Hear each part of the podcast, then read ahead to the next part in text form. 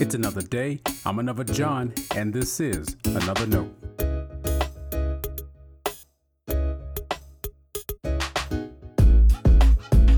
Today's edition of Another Note is titled Steering Together. Our scripture reference today is 1 Corinthians chapter 2, verses 1 through 10. As always, may the Lord add his blessing to the reading and hearing of his word.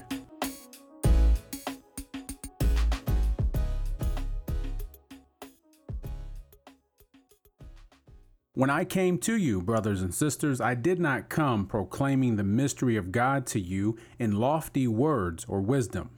For I decided to know nothing among you except Jesus Christ and Him crucified. And I came to you in weakness and in fear and in much trembling. My speech and my proclamation were not with plausible words of wisdom, but with a demonstration of the Spirit and of power so that your faith might rest not on human wisdom, but on the power of God. Yet among the mature we do speak wisdom, though it is not a wisdom of this age or of the rulers of this age, who are doomed to perish.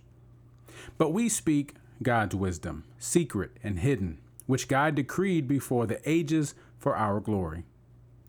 None of the rulers of this age understood this, for if they had, they would not have crucified the Lord of glory.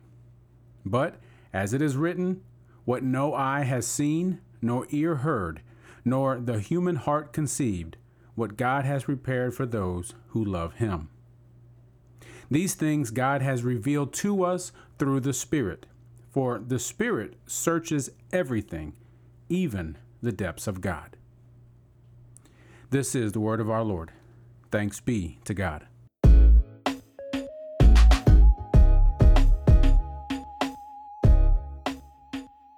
On more than one occasion, someone has asked me, Do you know how long I've been coming to this church? As you might imagine, they weren't being inquisitive. Their question was a response to something I said about ministry. If you pressed me more, I would acknowledge that whatever I said about ministry must have sounded like a challenge. As a pastor, my priority is to walk with the congregation as we experience and grow into the grace and power of God. There are so many ways we share that experience. At the same time, there are many ways to stifle that priority. And part of my responsibility is to notice if we're doing anything that gets in the way of being and becoming God's church. And don't get me wrong, you share that responsibility with your pastors and spiritual leaders. Clergy and lay people alike can let so much get in the way of God's desire for His church. All you have to do is give it a name and call it a ministry. Younger me might have thought this was an easy thing to address. Just point out everyone's mistakes and show them something new. But that's not what pastoring is. And plus, that model of leadership doesn't accomplish much for the kingdom of God. And since it can do harm, I'm all for churches calling out that kind of behavior. There are too many examples of pastors and church leaders taking advantage of their positions and power. But the kind of pastoring needed is more difficult. We walk with our congregations, we aren't separate from them. As we walk, most people would agree it's our job to identify those things that get in our way of faithfully following Christ. They'll affirm it and thank God for it until it's their baby.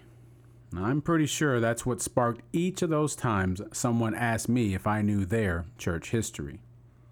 Here's the thing God challenges us as we keep in communion. Most people seem to think growing in grace simply means learning more stuff. But it's much more than that.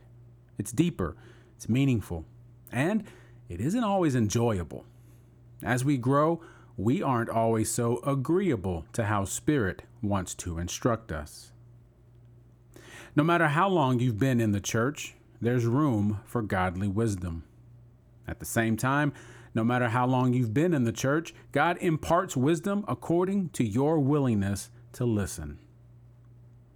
The Apostle Paul told the Corinthian Christians that he didn't show up telling everyone how smart he was.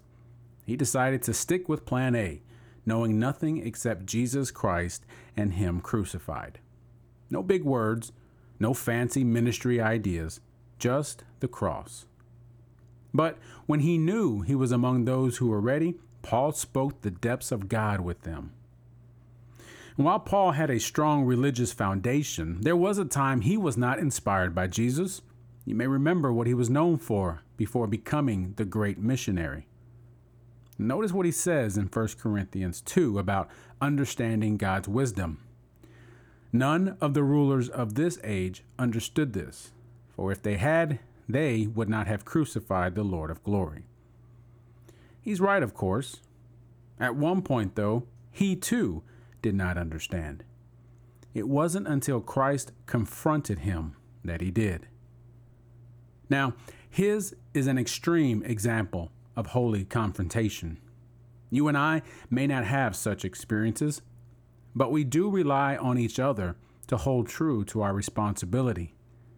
In part, we help each other steer away from that which keeps us from knowing Christ and Him crucified, no matter how long we've been to church.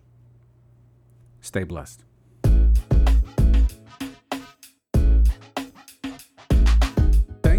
Always supporting Another Note.